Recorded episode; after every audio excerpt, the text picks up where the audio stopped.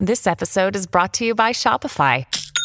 Forget the frustration of picking commerce platforms when you switch your business to Shopify, the global commerce platform that supercharges your selling wherever you sell. With Shopify, you'll harness the same intuitive features, trusted apps, and powerful analytics used by the world's leading brands. Sign up today for your $1 per month trial period at shopify.com slash tech, all lowercase. That's shopify.com slash tech. When you need mealtime inspiration, it's worth shopping Kroger, where you'll find over 30,000 mouthwatering choices that excite your inner foodie. And no matter what tasty choice you make, you'll enjoy our everyday low prices, plus extra ways to save, like digital coupons worth over $600 each week. You can also save up to $1 off per gallon at the pump with fuel points. More savings and more inspiring flavors make shopping Kroger worth it every time. Kroger, fresh for everyone. Fuel restrictions apply. It is Ryan here, and I have a question for you. What do you do when you win? Like, are you a fist pumper? A woohooer, a hand clapper, a high fiver. I kind of like the high five, but if you want to hone in on those winning moves, check out Chumba Casino. At ChumbaCasino.com, choose from hundreds of social casino style games for your chance to redeem serious cash prizes. There are new game releases weekly, plus free daily bonuses. So don't wait. Start having the most fun ever at ChumbaCasino.com. No purchase necessary. Group. Void were prohibited by law. See terms and conditions. 18 plus. You're listening to Working, the podcast about what people do all day. I'm Jacob Brogan, and I write about technology and culture. There's no workplace that looms larger in Washington, D.C. than the White House. Hundreds of employees work within its walls, but most of us don't know much about what really goes on there. This season on Working, we're peeking behind that curtain, talking to some of those who make their way through the White House's gates each morning. We'll be speaking with a range of employees, from those who help shape policy to the people who keep the building running. For our first episode, we're talking to Fiona Reeves, the Director of Presidential Correspondence. Every day, Reeves and her staff sort through thousands of letters and emails that the President receives from his constituents. She ultimately selects 10 for him to read each night. She talked to us about some of the most memorable letters she's examined, from the sad to the funny to the hopeful. And in a Slate Plus Extra, Reeves tells us how social media and email have informed the art of letter writing. For that and more bonus content, uh, visit slate.com slash working plus to get a free two week trial of Slate Plus. What is your name and what do you do? My name is Fiona Reeves, and I'm the Director of Correspondence here at the White House. We are the office that handles all the incoming correspondence from regular people to the President and the White House. We process incoming phone calls, incoming letters, and incoming emails. And we're the first administration to respond to email. We are also the first administration to not respond to faxes the idea of writing to the president has always existed. And I would say our paper processing system cannot be very different than it was 100 years ago. I mean, people sit down and they open a box and they take out letters and they read them in whatever order they're stacked in. So there are pictures, or there's at least one picture of you online delivering letters to the president. Is that, I assume, not part of your everyday experience? That is not part of my everyday experience. That was uh, taken during the government shutdown, which was a time when very few of us were here. Our ordinary process is I choose the 10 letters a day and hand them off to someone in my office who scans them and shares them with a lot of folks across the White House, who hands them off to someone who puts together the president's briefing book. So each night he takes home sort of a homework binder and it has information on what he'll be doing the next day. And it every night includes the 10 constituent letters. We put a little cover memo on there that says, per your request, here are 10 unvetted constituent letters.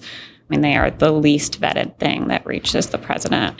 Our correspondence is really like someone sits down at their kitchen table and they send in a piece of their mind. In most cases, one of our volunteers is the first person to read it, sometimes an intern or a staffer, and they put it in an inbox that I collect every morning. If it's an email, they check a box in our CRM system, our constituent relationship management system, and it feeds into a queue that I read through. So the president reads 10 letters a day. How many do you have to read a day? It varies depending on the day. I mean, whenever there are moments of hardship or triumph or the president connecting with people in a really emotional way, we see a major uptick in our incoming. So, in the wake of the Orlando shooting, we read through more mail than usual. But I would say on a general day, the number that gets sort of passed to me can be from 200 to 400 emails and letters. And you read that many every day? Every day that the president is in town.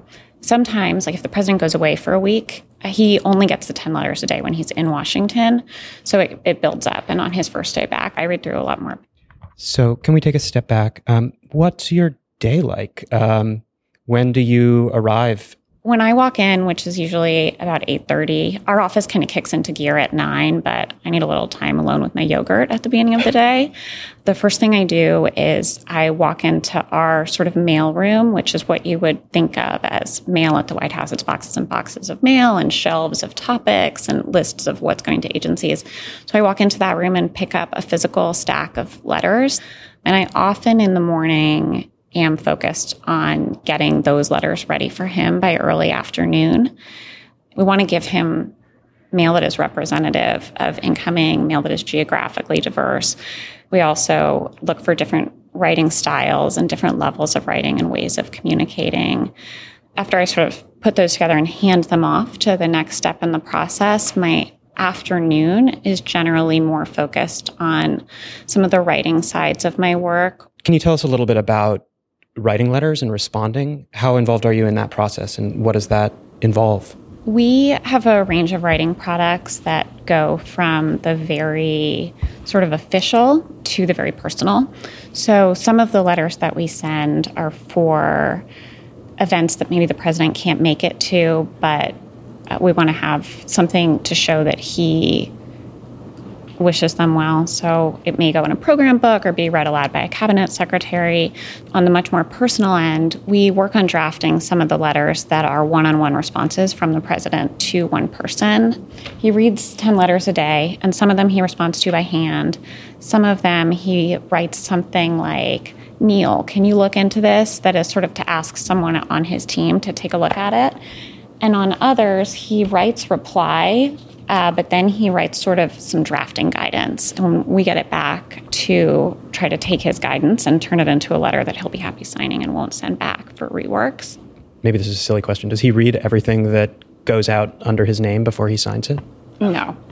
He signs all of the letters that we type in response to his 10 letters a day.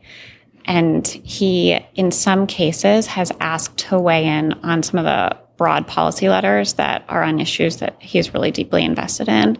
But there are also letters that uh, he doesn't sign off on. You know, we send greetings for life milestones, Eagle Scouts, a lot of Eagle Scouts. So, does that mean that you and people in your office have to really think about presidential voice we're really lucky with the responses to the mail that he reads, both because he can write such extensive drafting guidance on the letters that we sometimes think to ourselves, like, why didn't you just write these notes on a note card? And, you know, we end up serving as really more of typists than writers. And also because he has responded personally to so many letters over the years that we often don't need to wonder what would he say. We know what he has said. What's the format of the letters that come in? Can you tell us a little bit about some of the ones that you brought in today? Are they written by hand? Are they typed? About 80% of our incoming correspondence is email. They go to a web form just like you would if you were complaining to a company or, you know, writing to thank a company as I'm sure people often do. So they write in their name and their address information, their phone number, and then they write their message to the president and it reaches us in something that looks basically like an email inbox. And then others, and these are the ones that just stick with you in an unforgettable way come in handwritten. And you know it is it is crazy to think that you are holding this piece of paper that was in the person's hand when they were reaching out to their government. And it is crazy to think that in so many cases then the president holds those pieces of paper. Um, and they people often begin with a reflection on i know no one will read this. I mean that is a really common open we see some caps lock in our emails. uh, we definitely see some caps lock. We also see some drawings from kids. I mean, the you can put anything in an envelope. A lot of people will write about where they're writing from or what time they're writing. You know, I'm staying up late at night because I can't stop thinking about this. Uh, is a sort of open that transports you immediately into what are they going to say or you know, from my kitchen window, I can see these mountains. And then you're like in that person's kitchen with them. We also recently have seen more and more letters, and I hope to see even more because I really eat them up, but that begin with something like, I've been meaning to write this for seven years. There's this shift toward these sort of reflective, you know, not always negative, not always positive. Do you see more of that as we're approaching the end of these two terms? There's something more like journal writing now. You know, a lot of it, as you can imagine, is thanking the president for the Affordable Care Act. Uh, that's one of the highest trends we see in terms of the thank you note category. And then there are also letters that are not so much a thank you for helping me modify my mortgage, but more like a reflection on what it meant for them when the president got elected or what it felt like for them when they voted. And they just want to sort of connect with him in that way. Um, and it, we've always seen that over the years. And I think we see it particularly at moments where the president kind of sticks his neck out a little bit or speaks as himself in a way that people connect with. I think after he spoke in the briefing room about Trayvon Martin, we saw a lot of letters come in where people felt like that's the Barack Obama I know, and I want Barack Obama to know me. Or sometimes people feel like Barack Obama already knows them, and that's sort of the approach they're taking to writing their letter. But I think, yeah, as the days dwindle down, we're getting a lot of under the wire. Here's what I've been meaning to tell you. Can you tell us about the process by which a letter gets even opened in the first place? Before letters arrive at the White House, they go through a screening process. So when we receive them, they've already been opened and the letter is paper clipped to the envelope. So it's been unfolded by Secret Service before it reaches our team. And they arrive just in sort of plain white boxes on the ground floor of the executive office building and are opened up by our team in that room. Can you say a little bit more about what you're looking for when you're trying to settle on which 10 letters the president will look at that evening? My office, I think, sometimes has a little bit of an outsider mentality within the White House. What we are seeing doesn't always align with what the White House is talking about. Like with equal pay, for example, it's only the conversation of the week sometimes in in our world like every day someone's issue is their issue. So we we have sort of steady hums that we've always seen. Gun violence just never stops as a conversation in the correspondence the president receives. Student loans never stops. So those are considered on a really regular basis. We also uh, put together a word cloud that shows just the size in relation to how many times people have used a term. So I brought yesterday. Yeah, can you show us an example of that? Um, so truly a trend across the years has always been that the biggest word is help because generally when you're reaching out to your government you are looking for help with the issue that matters most to you there are times though like you can see right now the biggest word is gun where there's a conversation that has arisen above every other topic. This is not the only time. Gun has been the biggest word, but other sort of biggest words have been like Syria at times, health has been one. And then there are also words that are always present, like family and hope and work. So we send that around, but we also use it as a reference point for how we choose the 10 letters. So I know just from glancing at this, we're going to have to make sure this issue is represented in the. And that issue is? Gun violence, uh, in this case for today. Um, but when we do that, we make sure he sees both sides and we think a lot about the order in which things are given to him. You know, how you read something and I think affects the way it hits you that is a challenge for our team, I think. Whenever we welcome new interns, we make sure they know that the goal is not to drive their personal agendas. It is to give the president a sense of what people are saying. And, you know, it makes him, of course, a better president to hear from people who are saying, you know, this is why firearms are important to me, or whatever the issue is. Do you have the sense that reading these letters shapes policy or projects that the White House pursues? I think it shapes policies that the White House pursues, I think also it shapes the humans who work here. You can't help but think about it. I, when I think about the outputs of our office, one is we have this pretty big team of uh, young people who will go on to do other things and will go on with this much broader perspective, and in some cases, a very deep and personal perspective on what people who they haven't necessarily met feel and expect from their government and live through. One of the things that shows up on that word cloud is not just the gun violence issue, but also the word Orlando itself. Mm-hmm. Um, we are just nine or ten days out from the um, the shooting at the massacre at the Pulse nightclub in Orlando. How long does it usually take before you start seeing a tragedy like that in the correspondence from citizens?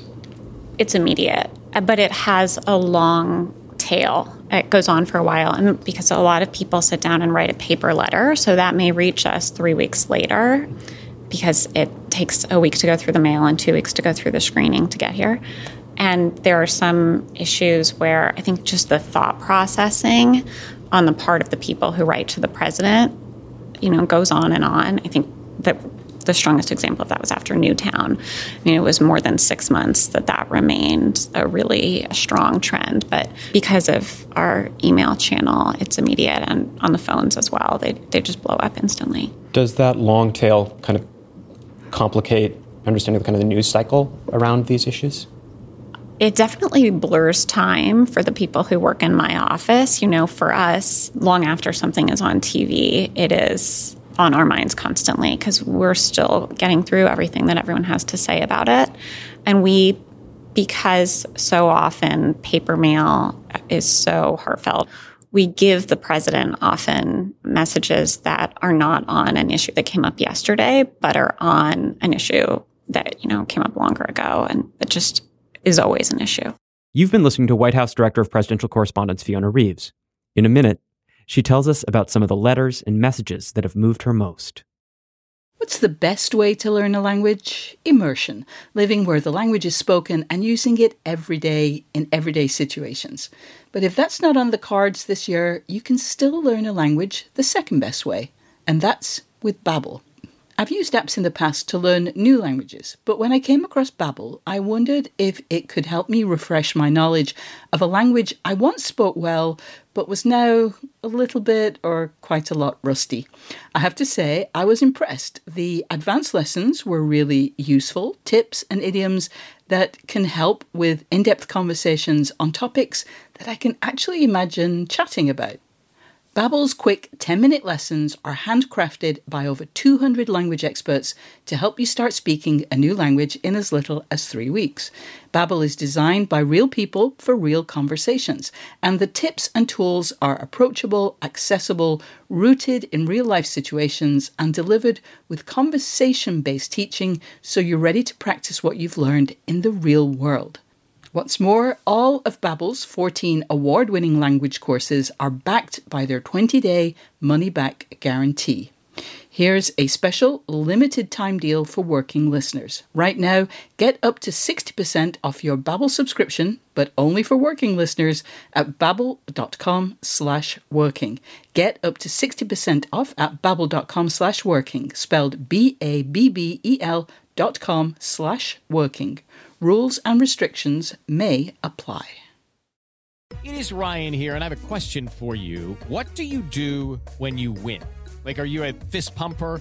A woohooer, a hand clapper, a high fiver. I kind of like the high five, but if you want to hone in on those winning moves, check out Chumba Casino. At ChumbaCasino.com, choose from hundreds of social casino style games for your chance to redeem serious cash prizes. There are new game releases weekly, plus free daily bonuses. So don't wait. Start having the most fun ever at ChumbaCasino.com. No purchase necessary. VGW. Void were prohibited by law. See terms and conditions. 18 plus.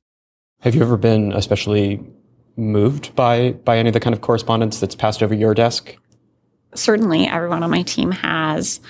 All of the mail from parents around gun violence is really striking in, in the way that people, you know, this sort of beginning of I know no one will read this, um, and then often a, a lead in of I feel like it's my responsibility as a parent to write about this uh, is a is an unforgettable uh, issue. We also have some people who express disappointment in a way that sticks. There was one letter uh, that went to the president yesterday from a man who wrote that he feels like because of the presence or the pervasive nature of gun violence in the US, he, despite being a gay man in the United States, felt like he would rather live somewhere that didn't recognize same sex marriage than a place where he could be discriminated against at the end of a gun. It, we just gave out to the president last night, so I don't know how that hit him when he read it, but when it hit me, it hit me hard.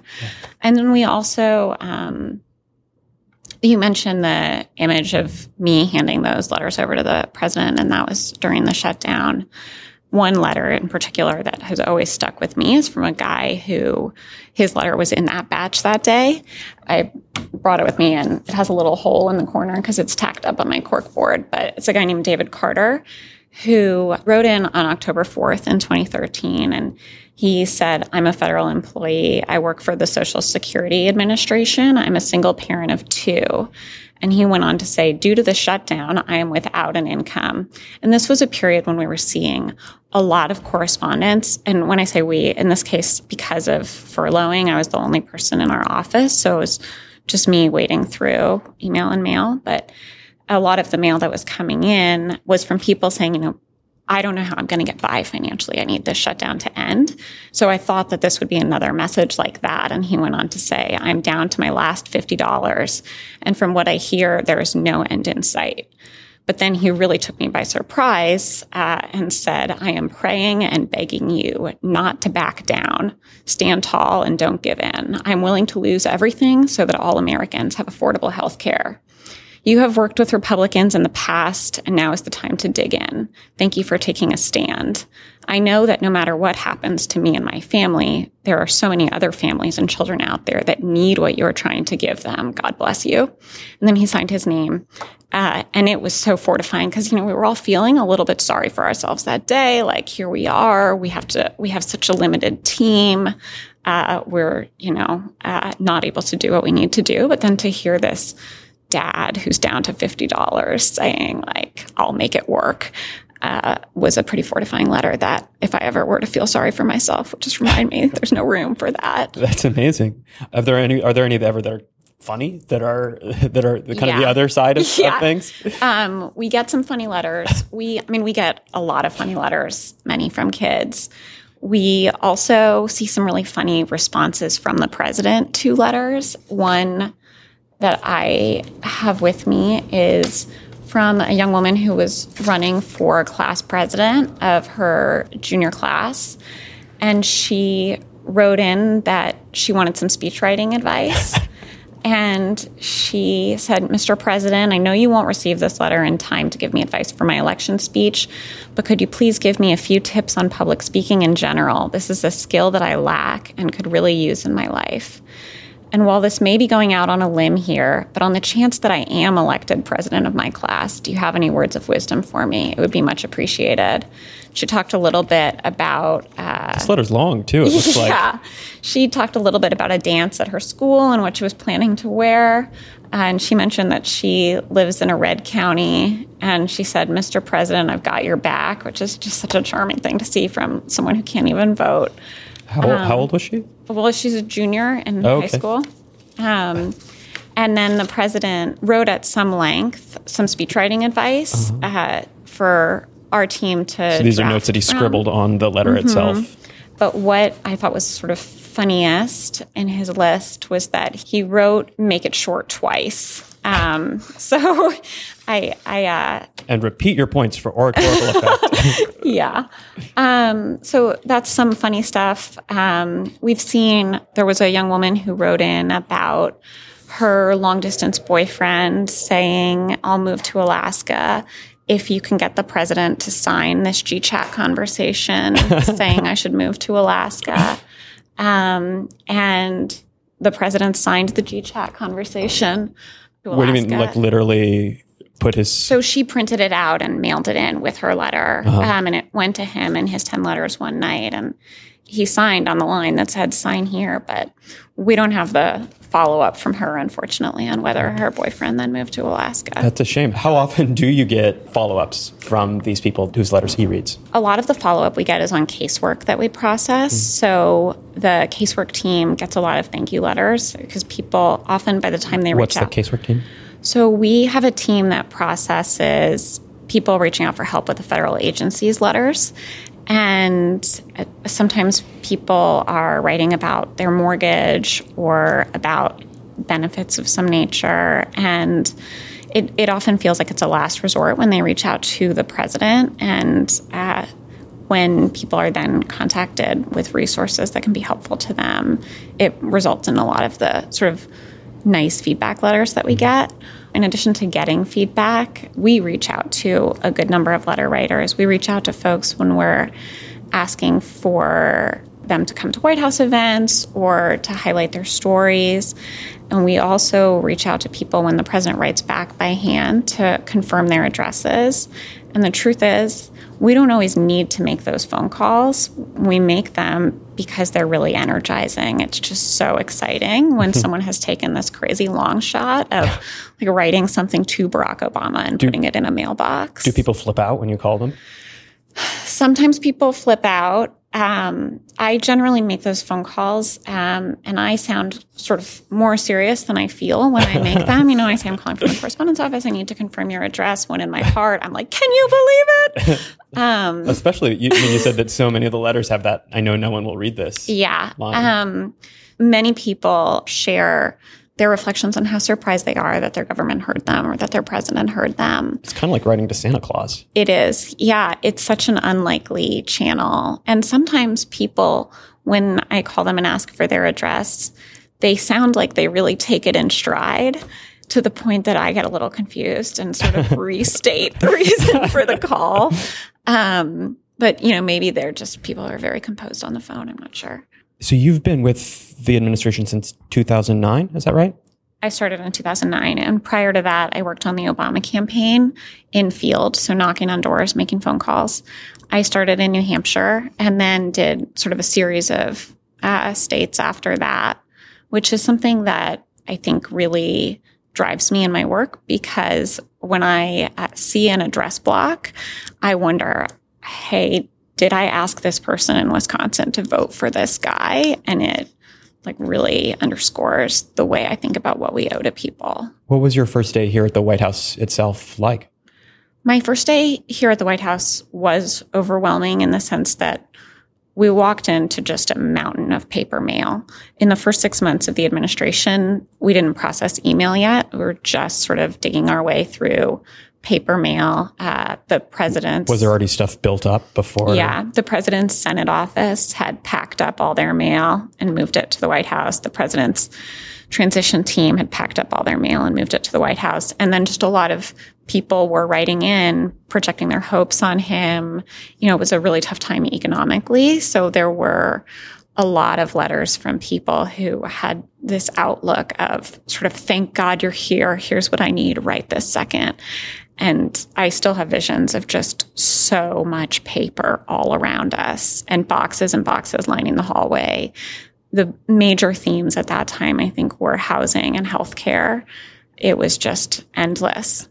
So, how is your experience here at the White House changed over the course of the last seven or eight years?